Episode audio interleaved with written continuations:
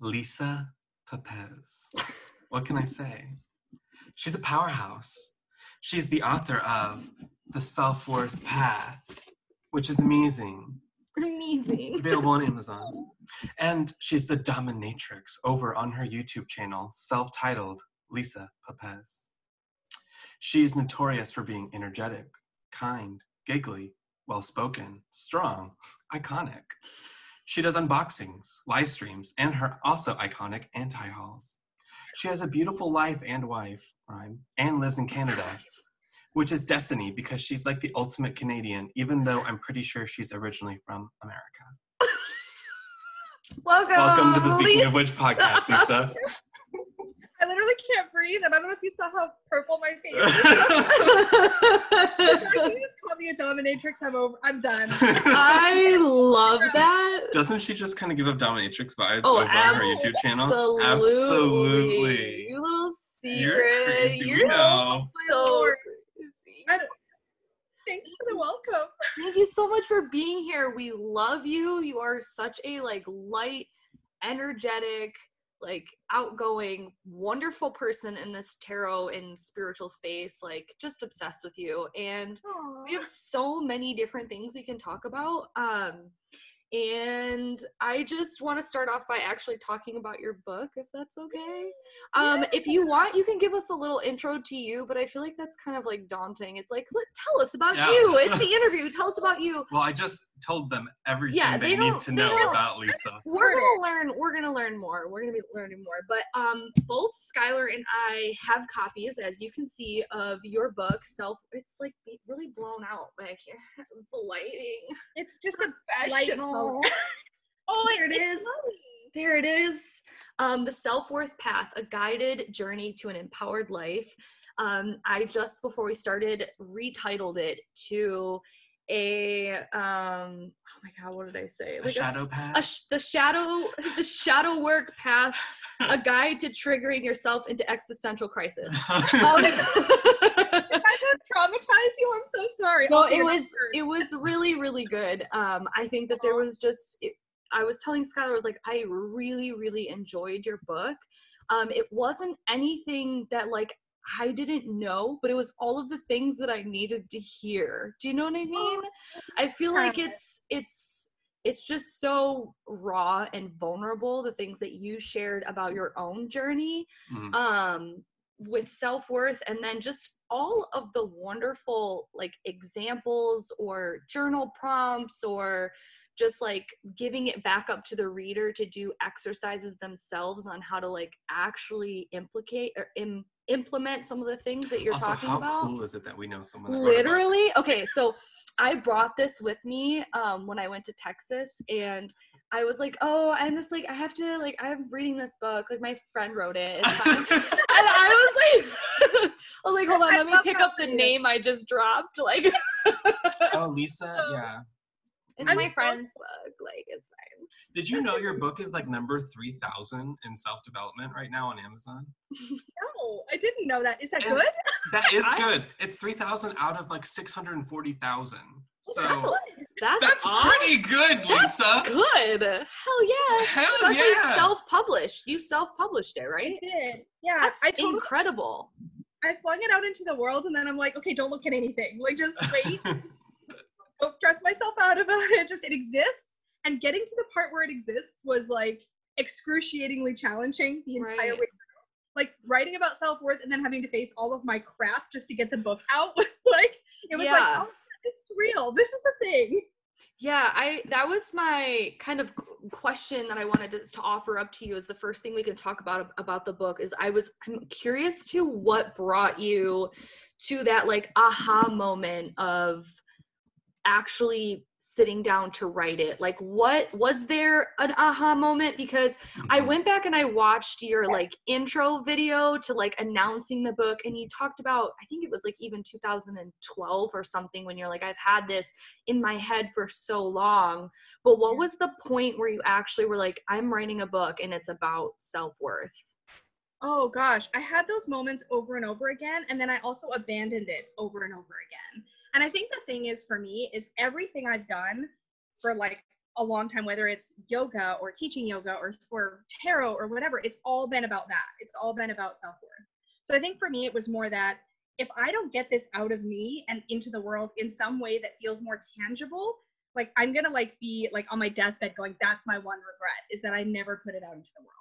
So I don't know if it's one like cohesive moment more than it was like, if I don't do this, I'm going to kick my own ass like for a long time. Did you write page one first? Right. Like, I'm just curious in like the actual birthing of the beginning or like the conception of the book. So no.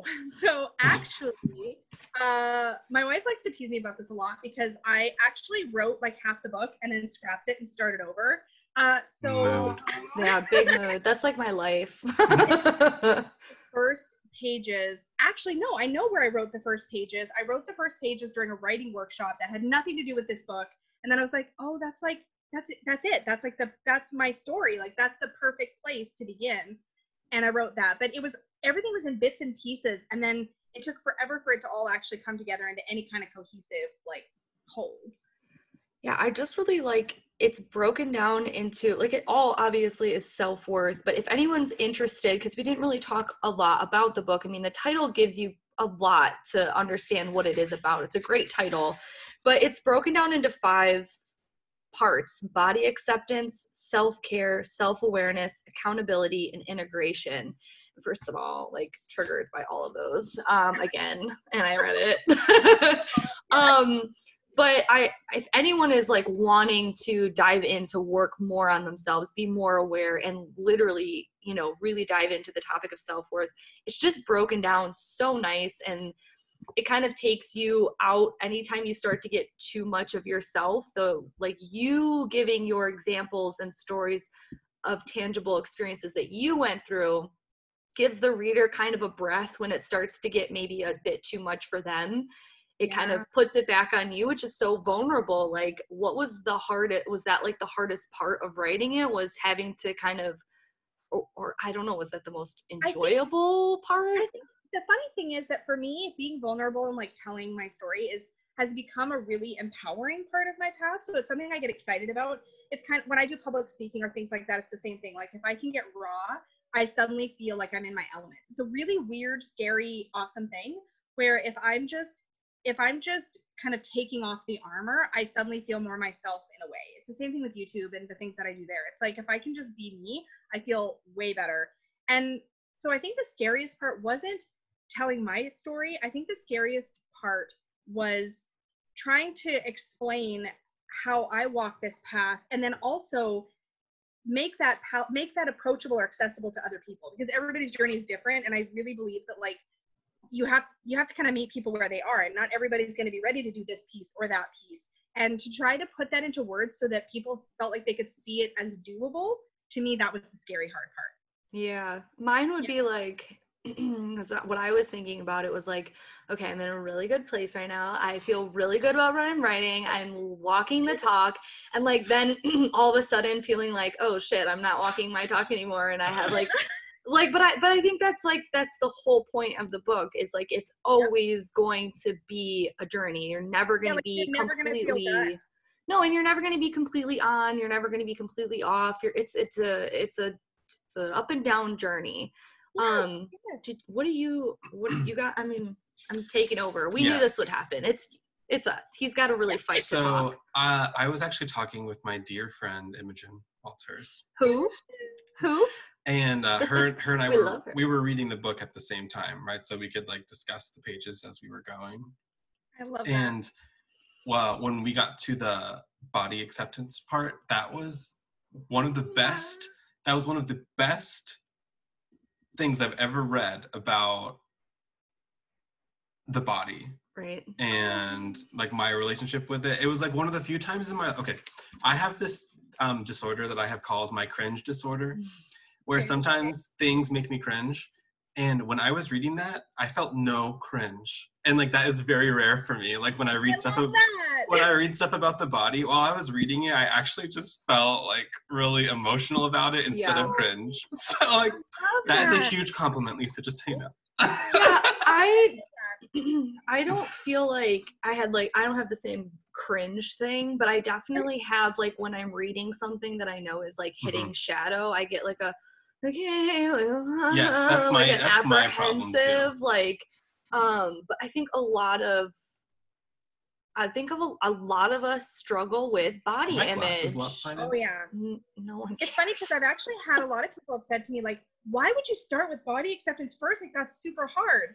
And I'm like, because that's like 90% of it, I think, for most people. Yeah. And it actually is a pretty big chunk of the book too, but it's like, but if you get through that part, if it becomes tangible and like, if you can actually start to see your way to just being just even a little bit okay with yourself on that level, the rest of it starts to feel more doable. It's kind of like laddering the work, right? Because you're like, okay, I've crossed this big hurdle, at least a little bit. And then I can maybe cross the next one and the next one, right? I would 100% agree. I'm really glad that it started with that. So I feel like it made the rest of it after that seems so much more doable. Yep. You know? Yeah, exactly. Like, no, for real. And I feel like the room by then, you know? And I feel like it gripped me immediately. Like, I feel like if you would have started with, like, don't be a control freak, I would have been like, okay, I get it. Like, but since you were like, why don't you just eat whatever the fuck you want, and, like, when you're not, like, when you're full, stop eating, and when you're hungry, eat. I would have been like, I was like, wait, what? Wait, what? You... what? I was like, I do not get that. I still don't get it, but like, no, I mean, challenge for me all this time later. Yeah, it's not easy stuff. Yeah, it was like a truth pill that I was like, I already knew about the truth pill, but I was like, all right, fine, I'll swallow it. Like, it was so great, Lisa. Like, I'm really, really impressed, and I would have picked this book up and enjoyed it from front to back, without even knowing you, like, or anything about it. Like, we would have had the same conversations we had about it. Still not easy. So on your website, Lisa, you have like a self-worth path reading. And I don't know, I wanted to ask, did that reading come before you released the book, or did that come after? The reading, the bit where, like, the bio bit where I kind of tell, you know, she was a girl that bit, or something else? No, like on your website, like where you sell your tarot readings, one of your readings is kind of like a self-worth path reading. Oh, gotcha. Yeah, no, that came about after the book, or kind of during the tail end of the book's creation. I started doing that reading because it's based on those 5 major areas of self-worth. Because, funny story, the book was like 3/4, maybe even 7/8 written, and I was like, I don't get the structure. What's the structure? And then I was like, oh. And then once I figured out the structure, I was like, oh, that's what it is. Okay, these pieces go here, these pieces go there, these pieces go there. And then I had a heyday with Google Docs and got it all in its proper places. But yeah, that's Did you use tarot to help you, like, write the book, or like organize it or anything, or did you keep them separate? Actually, if you look at the steps, there's 21 steps. Oh my god! Really? Ah, Lisa, you got it. What? Literally, I'm so dense. I never would have noticed that. Didn't even know. You'll start to look at, now that you know, though, you'll be able to see, because the change chapter is in chapter 10, the wheel. My brain hurts. Once you start looking through, you'll be like, oh. Shit, that makes so much more sense. Yep. So the body is basically the fool and the magician. And then we go into the high priestess for intuitive eating, and the empress for joyful movement. And I'm like, I'm shitting my pants right now, literally, just so you know. I really wish I would have known that. So my biggest question. It's a fun tidbit to drop because people don't know. Yes. Wait, why wouldn't you tell people that? Why wouldn't you tell people that? Or put it in the book. Put it in the afterword. No, yeah. No, yes. Don't, there's a lot of fun. I like to layer meaning. So like the 5 major areas of self-worth are based on the 5 koshas, which is a yogic philosophy. Like, I like to like layer all these meanings and stuff. It goes over people's head, right? Like, what if you don't know anything about tarot and then you pick this up and you're like, what is the empress and the joyful movement? What's that all about? Like, I wanted it to be, it's a fun bit of trivia. But I am so much more like, I have a crush on you. I want to go back and I have a crush on you. We're like, oh, we love a girl with depth. We love a layered onion. Excellent. So Lisa, this is my biggest question that I wanted to ask you about the self-worth path that I thought about the most. Okay. So I consider you, like, would you consider yourself a really spiritual person? Yes. So when I was reading The Self-Worth Path, there was, oh my God, am I making really loud noises? Yeah, it's okay. Our mic is like picking up on literally every sensitive. So there is a spiritual undertone to this book, but it's not overt. Mm-hmm. I'd say this book is much more secular. Mm-hmm. It's written to be approached by anybody. Mm-hmm. What made you want to take that approach instead of maybe being more spiritual with it, more woo-woo, more, you know, like just being like, talk to the fairies, you know? This is because deep down we all know that's all what we really down, are. Tell me to talk to the fairies, you know? I wanted some unicorns and they're so bad. I could not figure out where to slot them in. I swear they're in here somewhere. They're in there. I think for, you know what it is? It all comes back to meet yourself where you are. Like meet mm-hmm. people where they are. That is like so important to me. Whether it's like, no matter what I do, I want people to not have that wall from get-go, right? That's why there's not tarot in there. That's why I try not to use like specific terminologies that I think are confusing or that people may not know right out the gate, because I feel like I want anybody and this, even any gender, right, to pick it up and go, oh, this book could be for me. That was really important to me. So if I went too far into my woo side, or I went too far over into this side, my technical side, like I would lose people. And I wanted it to just be really, really accessible. Like no matter who you are, no matter what your spiritual beliefs, or whether you're into woo or you're not into woo, like I just wanted it to be grounded and accessible to whoever, like to it's whoever. Really, you really 100% accomplished. Yeah, it's that, really, really inclusive. It's really inclusive. And just like general. I noticed the gender inclusivity language, mm-hmm. especially because sometimes when I'm reading a book like that, that's geared maybe even especially towards like women or like women identifying people. Mm-hmm. Sometimes I'm like, oh, okay, this chapter's not for me, you know? Like I'm actually a pet peeve of mine, and it meant so much to me because I think you DM'd me actually when you first started reading it, Skylar, mm-hmm. and you gave me some of that feedback, and I was like, thank you, because that is the big thing. I get really frustrated because a lot of the body acceptance stuff that's out in the world and a lot of the self-worth stuff out in the world is geared very specifically to women. And while I get there's a huge like demographic of women who want this content, there's a huge demographic of guys and gender non-binary people mm-hmm. that also need this content. And so especially when it comes to like including the whole other side of the gender world, that's really important to me in my writing, because there's not a lot where especially boys feel included. Like right. Or Lisa, even, is there anything you can't do? Literally no. There really isn't. She does. No, she does everything. For our listeners that like are just now being introduced to Lisa, first of all, where have you been? Second of all, this woman does everything. Like you're the queen of like, you do everything.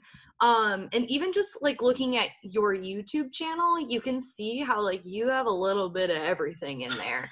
I like to call myself a hobby squirrel. Yeah. What is your signs, by the way? Do you know your sun, moon, and ascendant? Yes. I am a Cancer sun. Okay, Libra rising. Oh. And so. Gemini moon. All these like knowing. Oh shit. Okay, Lisa, we didn't know you were evil. Same. Are you Gemini? Are you Gemini moon? I'm a Gemini, but like it don't matter, girl. I get it. The Gemini moon. Sun. I'm Gemini sun. So you said in the Libra ascendant, he's got a Libra moon. So we got similarities. The Cancer can't relate, but like love that for you. Love that for you. It's just cozy jammies all the time, basically. Yeah. Mm-hmm. Yes. I can totally see that in your videos with Peggy. Is your Mercury in Gemini? Oh, where is my Mercury? I looked this up recently because you were talking about Mercury in a recent podcast, and I was like, what does that mean for communication? I'd have to look at my astro. I can't remember. Okay. That's me fine. Later. DM us later. Gonna big bet that it is. Yeah, just I mean, if it's not, that's fine. You still have the Gemini moon, which makes sense. But that's definitely a hobby squirrel for sure. Like, or what is that what you called it? Hobby squirrel? Yeah, hobby squirrel. Let's write that one. Love that. Okay, hobby so squirrel. We'll talk about things other than the book. I just feel like it's so like How could we not start with your book? You know? I mean, that is something that I feel like is just so impressive. It's so, and the book, like we both really enjoyed it. Oh, I did want to mention one of my notes is that you know, I have a whole bunch of like bookmarks and things, so I never really run out. But for whatever reason, I started this book, and when I started it, I was laying in bed with a like ice cream on a stick. Literally eating about like reading about eating whatever you want or whatever, and I literally I didn't have a bookmark, and so I saved the popsicle and like licked it clean, which is disgusting. You licked but it was my bookmark through the entire book, and I just felt like it was really fitting. It's so perfect. It's like this reminder that you can eat what you want the whole way through. I looked at it and I was like, this is the bookmark for this book now. And yeah. I really enjoyed the ice cream and the book. So that's the awesome. Bookmark. I love that so much. Funny, but maybe not. Anyways, so there's praise. Yeah, okay, let's get into the freaking meat. So your number one most viewed video on your YouTube channel is your first anti-haul video. Tell us a little bit about what drew you to make that series or that first video. And explain what an anti-haul is. Yeah, like tell us a little bit about that, because I feel like that if you go to like your most viewed videos, that pretty much every video that you've made from that series is within like your top 10 videos. Yeah. And you do so well with them, especially even in the descriptions, like linking exactly the timestamps or where it is and blah, blah, blah. Tell us a little bit about what that is and how you started making those videos. I don't know, like, well, do you guys watch like makeup YouTube at all ever? Sometimes. That's where I got the idea, because I think it's Kimberly Clark started anti-hauls in the makeup community, and she's fantastic, but she would do these videos and they were much more draggy, like she like as in she would drag the products that she was anti-hauling. Love that. Which I'm not about that life. I'm very much about I love everything. So in case it wasn't obvious. Cancer Libra. Like, yeah. Come on, we know. We get it. Yeah.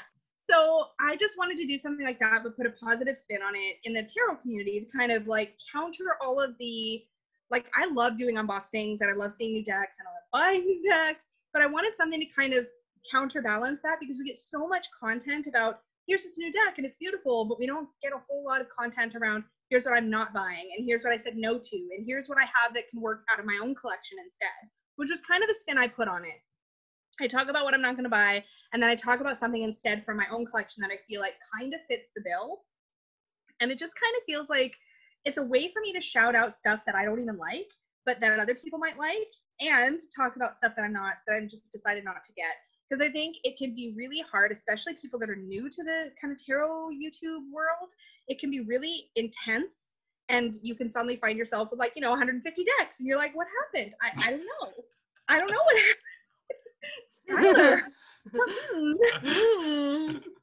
You will never anti-haul anything. I will never anti-haul, only because even if I hate it, I have to have it. Something wrong with it. Something. I understand that though. But do you use it? If you hate it, do you use it? No. Oh, does it sound like that? Look at? Sometimes it's pretty to look at, Lisa. You're right about that one. I'm trying to justify your habits for you, but you don't need to. This is just an opportunity to drag him within your explanation of an anti-haul video. So I want to know how many decks you have approximately then, Skylar. I have no idea. You know, it really isn't as many as everyone says. Well, it was when he moved from Texas to Michigan. He actually like did not bring, and yes, your glasses are extremely crooked and getting more crooked since you asked me if they were crooked. I don't know why. Well, okay, Lisa, and for our listeners, my left ear is actually lower than my right ear. God. It's, oh my God. I don't know. No, I've never seen your glasses that crooked. Okay, this is embarrassing. No. So basically, you just fell asleep on one side and they're crooked now. If you want to actually get your glasses balanced to have like, because if like let's say you have an ear that's higher, you have to pay extra. And so they were like, do you want to pay extra for the ear balancing? And I was like, no. And then that was a big mistake. On the not paying for it, but still, like I feel like maybe you just need to tilt your head more. No, listen, any glasses wearing person knows you fall asleep on the same side of your face consistently with your glasses on, and you're gonna make them crooked. And then suddenly he just keeps falling asleep with them on for some reason, or he keeps laying down. Anyways, again, I just had to take a second to drag him, but about it. So what I think is really great is that you're like you said, you're exposing everybody with these anti-haul videos to so many different decks. I do think that I fell into that trap when I first came into the YouTube space of tarot, because I came from a background in tarot where my grandma uses one deck and has always used one deck and literally has no want or need to use more than one deck. And that's not for everyone. And that's also not for me, but I went from like one extreme, like being taught that a deck can be sacred and you don't need more than one. And in fact, it could be excessive, to like opening myself up to the YouTube world of tarot and then being like, oh my God, I'll only be recognized as a valid reader if I have and know all of the decks. And so that got really too much, to where I had to find like my sweet spot of like how many decks I'm allowing in my collection. And if I have one for a really long time that just feels like it's not doing it, I'll trade it, I'll sell it, I'll pass it on so that I can make room for new ones. And say hoard. It's not for everyone as well. Like, there are people who are on the space who see it as a collection, and that's fine too. But it's interesting that you're making these videos, and I'm sure that other people have made videos similar to since, but I feel like you're kind of like you hold the crown in this space. Heavy is the crown, Lisa. Yeah, but is there? Yeah, very heavy. You've made, is there 6, 7? How many is there now? I think I just did my 7th one this month. Okay. This month. I did my 7th one this month. Yeah. We'll leave links to everything down below. Website, Amazon book, your YouTube. I'll even leave a link to the playlist of the Auntie Hall, because she has like really great playlists. It's very like, you have like 20 playlists. You're just very organized. It's so good. So I'll link the Auntie Hall playlist when this is put up on YouTube or even in the podcast. But is there any deck, because like out of 7 videos, and in every single, you know what I'm gonna ask, there's every single video has like at least 20 freaking decks. Yeah. Is there any deck that you've avoided talking about or putting in a video? Yes. You don't have to say the deck, but like, yeah. Why? Spill the tea. It's time to spell the tea, Lisa. Spell the tea. Spell the tea. I feel really strongly on my channel about keeping the vibe pretty positive. If I feel strongly about either a negative experience with a deck, or I really have like strong, like I'm not going to be able to rein this in kind of feelings, I typically won't talk about it, because if I'm going to give any kind of criticism about a deck, I want it to be constructive, and I want to be able to still be objective enough to say like, this isn't for me, but it could be for somebody else. And if I can tell that I'm gonna go off on a rant or something about a deck, I'm not gonna bring it up, because I just know I'll go down that rabbit hole. And like, I like YouTube to be a positive space. And I totally get that for some people that's like, oh, it's like a nice washing kind of thing and you're just all fluff, but it's like, that's my happy place. And that's why I'm on YouTube. So for me, I just try to keep it in that space and keep all of my like venting private. We are nebulous voids. Of darkness. Isn't everyone just like so curious though to what decks that like she has avoided? But I'm not gonna do that to you. I was just curious. Like, obviously there has to be some. Yeah, right. I'll leave them. Comment down below what decks do you think. I feel like there has to be, you know. And I, even when I'm sent decks or books or any sort of like product or service by someone where it's like, hey, will you open or review or take a look? There's always this hope that I like it in some sense, because I want to give a good review, but I also am understanding that like it's not going to work for everyone. So I would have a hard time not either just saying all the nice things or completely dragging something. But I admire your like even-keeled, lovely Libra. I try to keep it even, but at the same time I also think it's important, like I try really hard not to accept things to review if I don't think it's at least something that I could say positive things about. It's not fair to the person sending it to me, and I don't think people typically come to my channel to see me talk about stuff that I don't like. Like in anti-walls, I'll say, like, this is so not for me and here's why. Yes. And if it's an artistic choice, it's super easy to talk about. But if it's like, I don't like how this was handled. If it happened to me personally, I'll talk about that. But otherwise, I try to just, water. Yeah, you do a really good job of, like, the things that you're explaining why it's a justifiable, like, even if it's just a personal reason, you know, it makes sense, and you do a good job explaining it. But I just wanted the tea, like, so there is certain decks or things that you've avoided talking about because love that. I mean, obviously there has to be, you know what I mean? Yeah. Oh yeah, yeah, yeah. There's gotta be, because you're too nice. So you pump out content and videos. Let's talk about that. She's a pumper. Your content consistency and hard work is extremely admirable and also triggering for my own shadows. I did put how many videos or how much content do you put out a week or month? And I forgot when I went to your channel, like, it literally says on the banner, new videos every Tuesday, Thursday, and Saturday. That's 3 videos a week. Is that true? That's me reining it in. So that's what I thought, because I was like, the only Tuesday, Thursday, Saturday, like, doesn't she do live streams and shit too? Like, do you not count your live streams for your video? Like, girl, where do you breathe? Also, there's a second channel, so basically... Exactly. That's what I was going to say. You also have 3 Fat Readers, and... Okay, you go. You talk. It's fine. Basically, when I first started YouTube, I had a hard time not making too much content, because I constantly have things I want to say. Apparently, I like to talk a lot. Wait, I'm sorry. Gemini Moon has something to say. I am like, get out of here. Well, that's it. So, I love it. Yeah. So I eventually decided that if I wanted to start the second channel, I had to try to restrict myself to 3 videos a week, which I still, sometimes I'm like, well, I don't know where this is going to go. So I'm just going to throw it up on a Friday or a Monday, or go randomly live on a Wednesday, whatever. Right.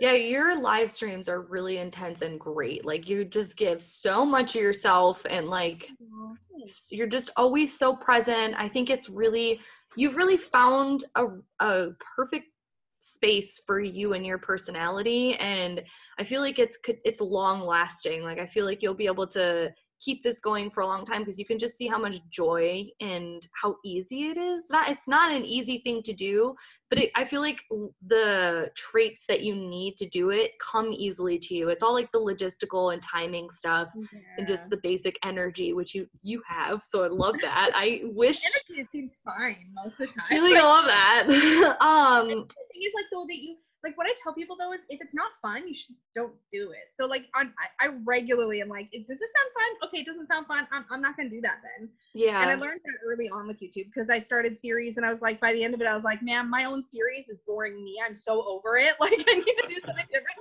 So I learned to just be like, let's just do the things that are fun. And like, keep it there. Yeah. And then I wanted to keep making content. So then it's part of the whole hobby of it and stuff. But I mean, it helped that there was like, there's so many great people on YouTube that I discovered. Like, I don't know, Samantha Menzo. Who?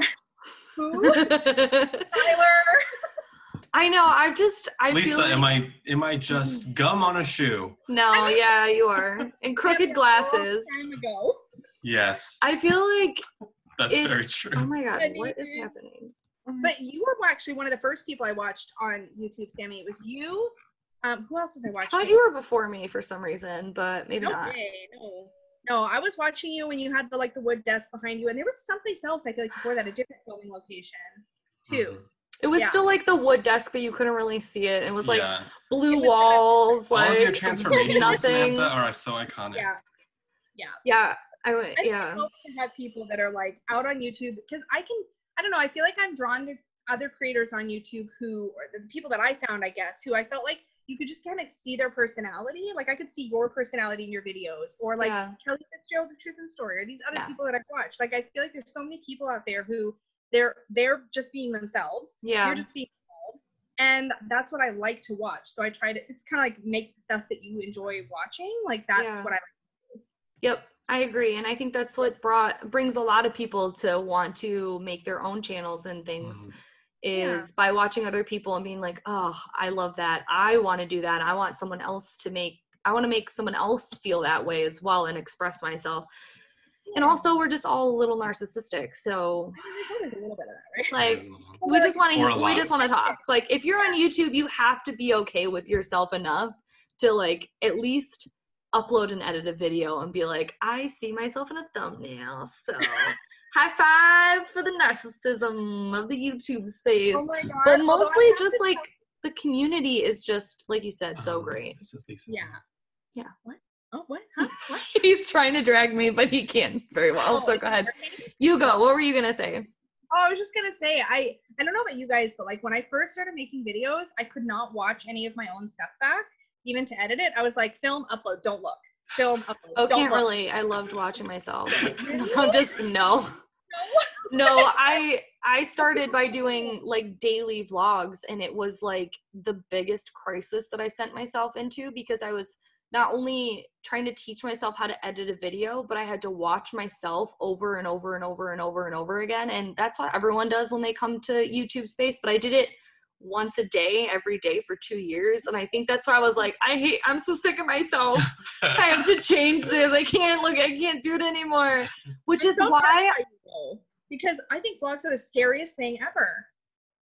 I don't know why the fuck I decided vlogs, to do them. I love your vlogs. I love Lisa's them. Lisa's vlogs are so far and few between, it feels like. Yeah. But they're scary. Yeah. I don't know why they're so fun. But like, they're so worth it for us, the listeners. Yeah, I feel like because it's not like a structured, we're talking about this. Like, it's just kind of like, it happens. What's going to happen is going to happen. But yeah, I wish there was more vlogs on the space instead of like how-to videos and stuff, which is so helpful and they do really well in this space. But like, I've always loved personal, like, let's get to know, like, what does your coffee machine look like, or like, what is your, like, my vlog would look like me sitting in the dark for 7 hours. Just I'd watch it. Like, I think I love vlogs because I'm super nosy, and so I like want to see everything about people's lives. But then when I go to make it myself, I'm like, I think part of the thing with vlogging for me is like, I'm really bad at like filming myself where anybody else can see me. So it's like I've gotten used to it with Peggy a little bit, but like anywhere else, like we went to the Spirit Halloween store. I think that was like the last probably vlog type video I did. Mm-hmm. And it was terrifying. I'm like in the Halloween store and I'm like holding the camera and I felt so awkward. I mean, I'm sure it probably gets easier, but like it was.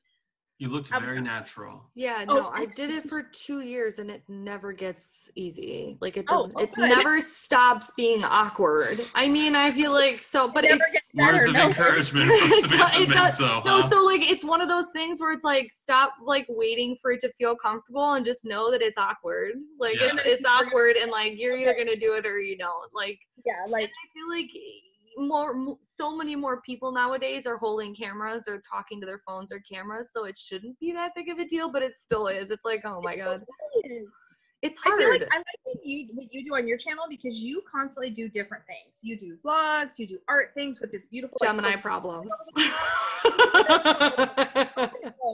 you can tell that you constantly like go with whatever like inspiration you have, right? Thanks. So it comes across really organic. I love it. Thanks. Same. I think it's just all over the place. We both have big Gemini energy. He is inconsistent. Lisa, where is my praise? Literally, I'm really confused right now. You really don't. Tyler, what was that? Where are they? I mean, like 8 months ago. See,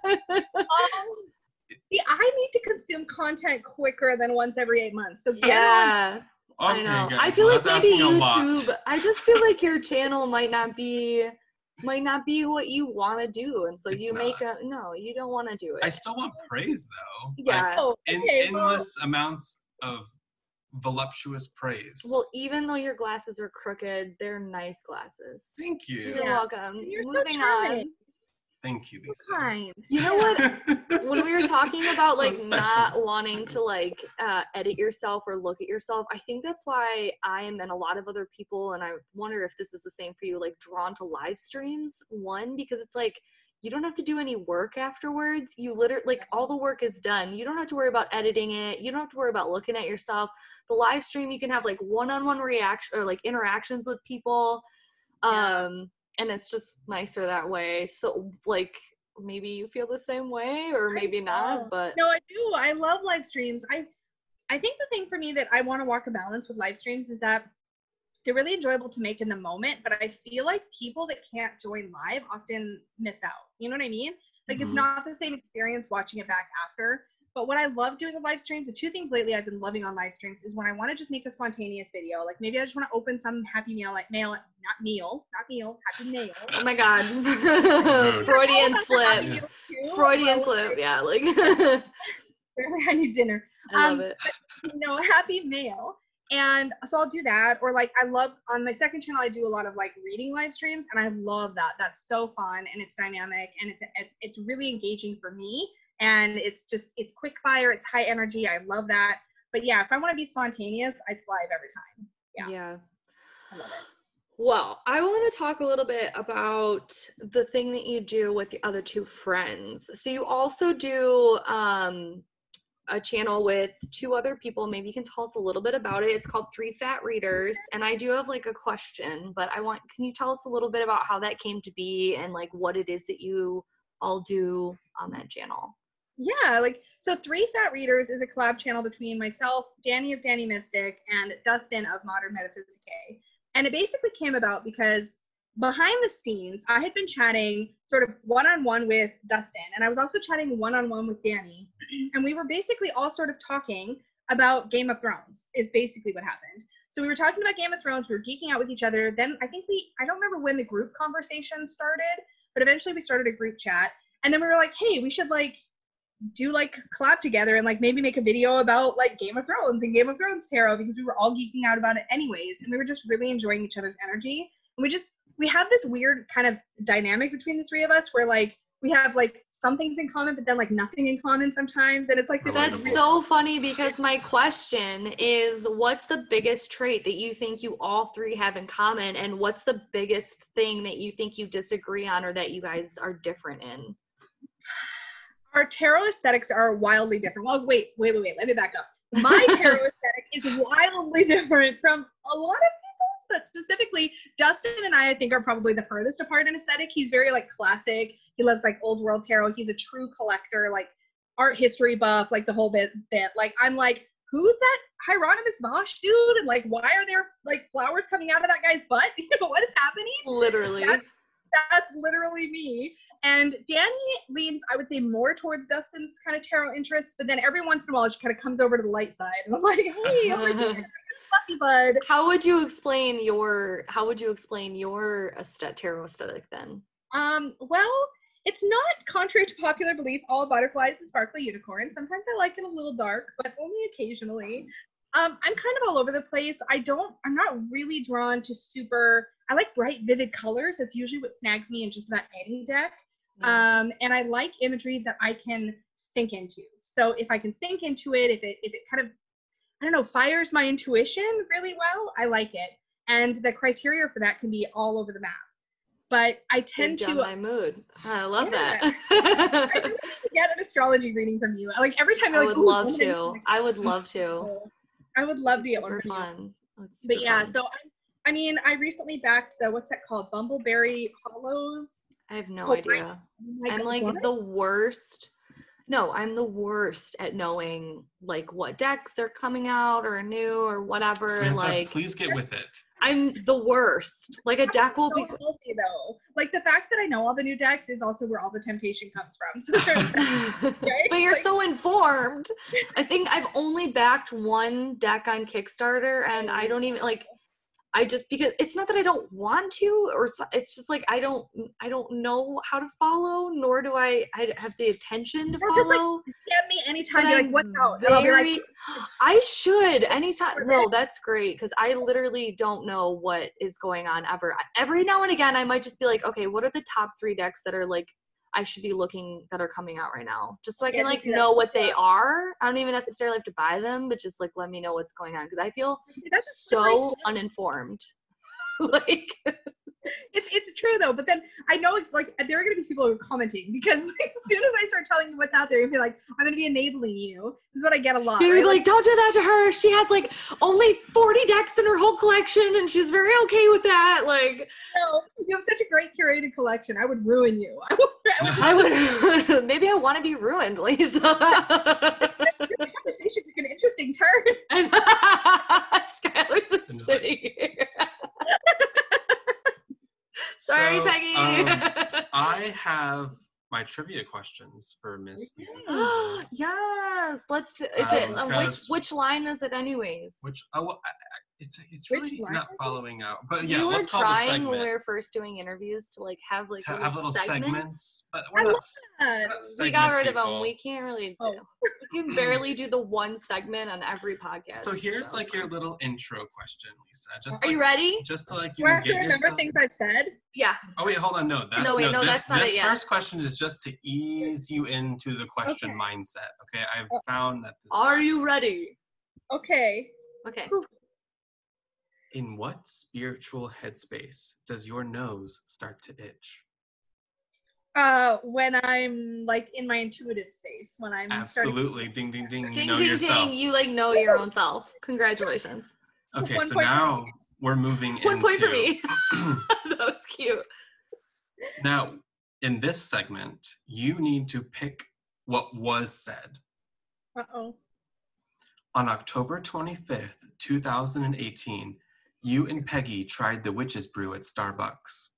Around the 1 minute mark, Peggy described the drink as, quote unquote, more chunky than A, hairball, B, the crap you sniff, or C, chunks of booger. The crap you sniff. The crap you sniff. Congratulations! Ding, ding, ding, ding, ding. So. That was I thought I was going to get you there because earlier in the video she did describe a hairball. So, my next question. In your video titled, In 100 Questions Nobody Asked, Peggy said, you like to have things around you in your mouth to chew on. Which... I can't breathe. Which of the examples below did Peggy not accuse you of chewing on? Oh, no. Not. A, a cheese grater. B, a Peggy bag. Or C, an eraser. Not accuse me of chewing on? It must be an eraser. Oh, wait, no, not accuse me of chewing on. It must be an eraser. No, she did not accuse you of chewing on a Peggy bag. I'm pretty sure the cheese grater was licking, not chewing. So, you've got to rewatch the video. Sammy's dead. I do have... Who are you licking a cheese grater for in the first place? So, Lisa, I thought you might miss that question, so I do have a bonus redemptive round. Oh, excellent. Okay. Bonus. What was your defense for licking the cheese grater?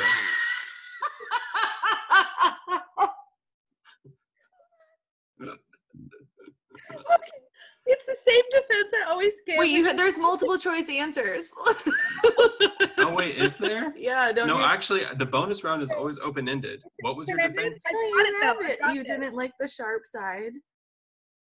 I didn't like the sharp side. No, that's the whole answer. Sorry. I just gave you the answer. I knew it anyway. Okay, go ahead. I liked the sharp side.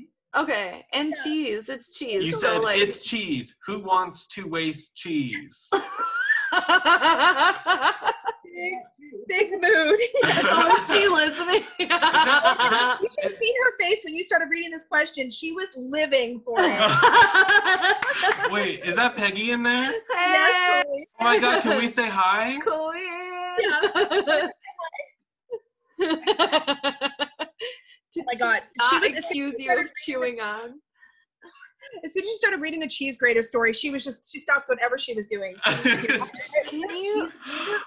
Peggy. Hey. It is so nice to meet you. Nice I've watched so you. Many live streams with you in them that I feel like I know you personally. Same. Well, I'll try not to swear. Oh no, fuck go it. For it. Oh well, then fine. I guess I'm comfortable now. Yeah. I was trying to behave and stay in the corner, then I heard cheese grater. That was so great. Yeah, I love that. So for everyone listening, you might not know, this is Peggy, Lisa's wife. Hey. Hi. Hey. So Peggy, makes also, a lot of, Peggy makes a few appearances in the book. I was going to say that too. There's a lot of examples and really wonderful. Yeah, a lot of wonderful examples and stuff in the book, and of how supportive and lovely you guys are. And I'm amazing. You're incredible. Okay, Lisa, bye. We're interviewing Peggy now. We're bye. No. Yeah. Well, you know, like, I mean, I keep it real with the cheese grater stories. You do keep it real. And Skylar, you just made it so much worse for me now. Oh, yes. Yeah, so you just literally tells it to everybody. You just reset the story. Thank you. I appreciate it. Well, you're welcome. We spent way too much time, like, at home because of lockdowns and stuff. So, yeah, I've got more stories. No. She doesn't have any stories. She's completely fresh out. That's that. Why I don't believe that. I don't believe that. I feel like there's tea to be spilled there. Always tea. I love that. Well, congratulations. You passed the test and you know yourself in your own video. I'm going away again. Bye. Bye, Peggy. Yeah, I have an Animal Crossing village to run. Oh, big move. You have you have important business meeting to handle. Extremely very important. Yep. Wait, Lisa, you're a gamer girl too. You've got a coral Nintendo Switch. Yes, I do. I do. Big step up from WoW. Yes. Yeah. I need to get a Switch. Do you have Animal Crossing too, Lisa? Of course. If I get Animal Crossing, I need to add you and Katie Flowers to my farm community. Farming community friend list? Yes, my friend list. I always play the games that nobody fucking wants to play, and it's really sad. I play like Call of Duty, which is like the most like hetero, like toxic space, and I just it's just not great. And I really it's not great. But if I World of Warcraft, you feel better about your toxicity. Okay, I know. I literally will say like one word when I'm playing Call of Duty, and it's like, "Is this a girl?" Oh, it's so not great. But you play Call of Duty. That's awesome. And then I play like stupid games on my phone. So I want to be like in on the fun, but like I don't know. You'll never be in on the fun like Lisa and I. No, I really won't. Yeah, like we're the cool kids apparently. Obviously, because we have major leave replacements. Yeah. What's your Libra replacement, Tyler? What was that? His moon is in Libra. Oh, moon in Libra. My moon is in Libra, ascendant Pisces, sun Virgo. Yeah, that's right. I'm gonna nod knowing though I know nothing. I'm still waiting for more astrology learning to get sucked into my brain, but it hasn't happened. Right. I know that is one of the little things that I was like looking. I was like, does Lisa dabble? I mean, I'm sure you know like the basics and all that stuff, but you have so much stuff on here. I was like, where's the astrology? We need to do like a little collab or a little something where we can do some fun. Can't set up a collab on the Speaking of Which podcast, Samantha. I can do whatever I fucking want.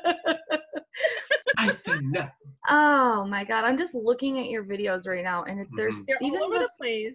Even the thumbnails are just like so legendary, fun and bubbly, and like such a good representation of you and your even just like your channel like header, like the banner. It's just I love so that header. Fun and happy, and you're just such a light in this community. Let's see if I have anything else.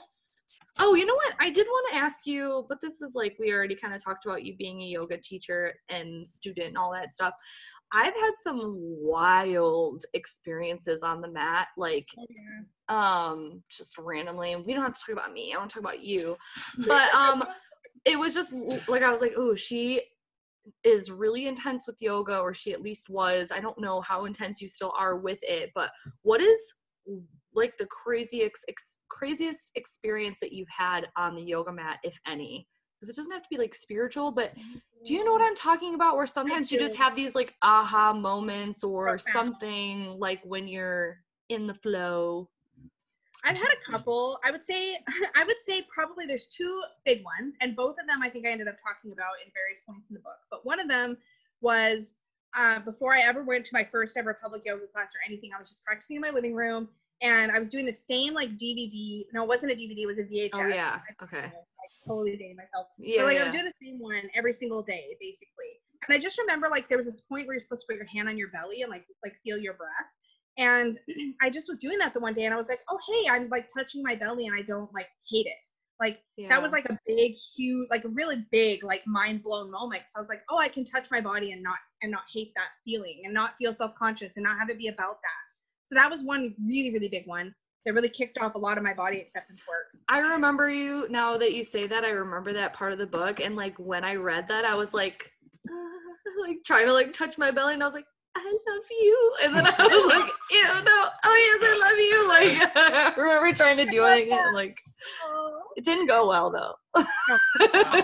I'm working on it. Oh yeah, I'm working on it. Okay, go ahead. But I would say the other thing was, have you ever done yoga nidra? If I do, maybe I didn't know what it was called.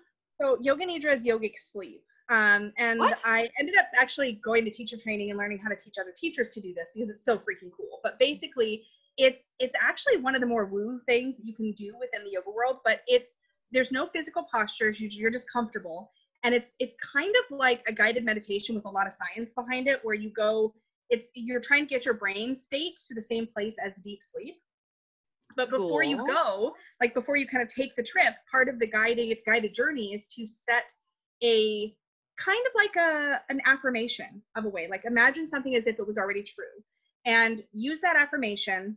And when you get to the deepest place, you kind of are setting that affirmation. When you come out, you repeat that kind of affirmation to yourself. That was where worthy and unafraid came from for me, was this idea of working with the same sort of affirmation for a very, very long period of time so that I could continue to embed the idea, right? And that happened through yoga, where I was like, I am worthy and unafraid became my like affirmation mantra that I used for like, I've now used for, gosh, 15 years. That's beautiful. I love that. Yeah. Okay, that was a good question. I'm glad I asked it now, because those answers were iconic. I have a question really fast. So I took an intro to weightlifting class once. Oh my God. And one day we had like a little yoga session, right? No, I'm sorry. We can't just skip over that. I'm just trying to imagine you showing up on day class. One. Intro to weightlifting 101. I had to get a physical credit. So we were doing a yoga class. I was like 20 or 21, right? Yeah. I could not stop explode farting so loudly. And yeah. I was so embarrassed about it that I didn't ever want to do yoga again. Oh, it's so common though. I know. Yeah. But how do I move past that? I just have to accept myself as a tutor. You don't eat within about, I don't know, an hour or two of yoga so that you're not digesting actively. And beyond that, anytime you fold your body, like there's a good chance you're gonna fart. Like, yeah. And I used to teach a group of all guys. He also has like a consistent diet of like rice and beans. So I don't know why he's shocked that he's a gassy guy. I just don't know why. I just don't know why I'm so gassy. Beans are good for your heart. The more you eat, the more you fart. I know that version. Neither have I. Isn't that the second verse? I don't know. The good magical fruit. The more you eat, the more you toot. Oh, I forgot about that part. Oh, that's what it is. Peggy said the more you toot, the better you feel. So eat your beans with every meal. Yeah. Oh. The heart fart thing. Never heard that. Anyways, you're so lovely. You're so iconic. You're so energetically lovely on the space of YouTube and just in other areas of the world. If anybody wants to check out Lisa and anything in the hundreds of things that she does, I will link as much as possible in the description of the podcast. So whatever platform you're listening to this on, you can find links to find her, and as well as her book that we talked about in the beginning, Self-Worth Path, A Guided Journey to an Empowered Life, or as I've retitled, the shadow work journey. Just retitle someone else's book, Samantha, just so you know. A triggering journey to an existential crisis, which will enable you to feel really good about yourself in the end. But it works. Really, no, your title's incredible, and I enjoyed it very much. Loved name dropping when I was reading it to anyone. Like, oh, what's this book? Oh, nothing. Lisa. Like, I just know the author, so it's fine. Yeah. I was like, really, it's fine. My friend's an author, it's fine. I love that. I know she's right here in the back. Yeah. I know her. I've talked to her. We're going to, it's fine. So thank you so much for being here. I do want to take a second before we go to thank the sponsors of the podcast. If you would like to support the podcast, you can do so for as little as $1 a month. You can do it for $5 a month, $10 a month, or even if you just share any of the videos or podcast episodes, it truly helps us out so much. But thank you to Karen R., Stacy, Teresa D., Miranda O., Alyssa S., Rebecca PK, Lindsay M., Kate B., SG, David B., Julie C., Dominic B., Jennifer L., Dorothy E., Phil K., Lisa P., Amy F., and Jesse H. Thank you all so much for supporting the podcast. I don't know who Lisa P is. I have no idea. But thank you all so much. If you support the podcast, if you continue to do so, even if you have in the past and you stopped, we still love you. I mean, you know, we get it. It's a tough year. But if you've ever supported us in any way, we truly, truly appreciate it. Thank you so much again, Lisa, for coming on. You're just iconic. We love you. This was so fun. I was like, I feel famous now. I get to be on Sam. You are. We're like, you know what is so funny? I just thought about when we started doing interviews and we started talking about like the idea of interviews, we made a list of like all the people that we would actually really want to have on the show that we like and that we would think would be interesting.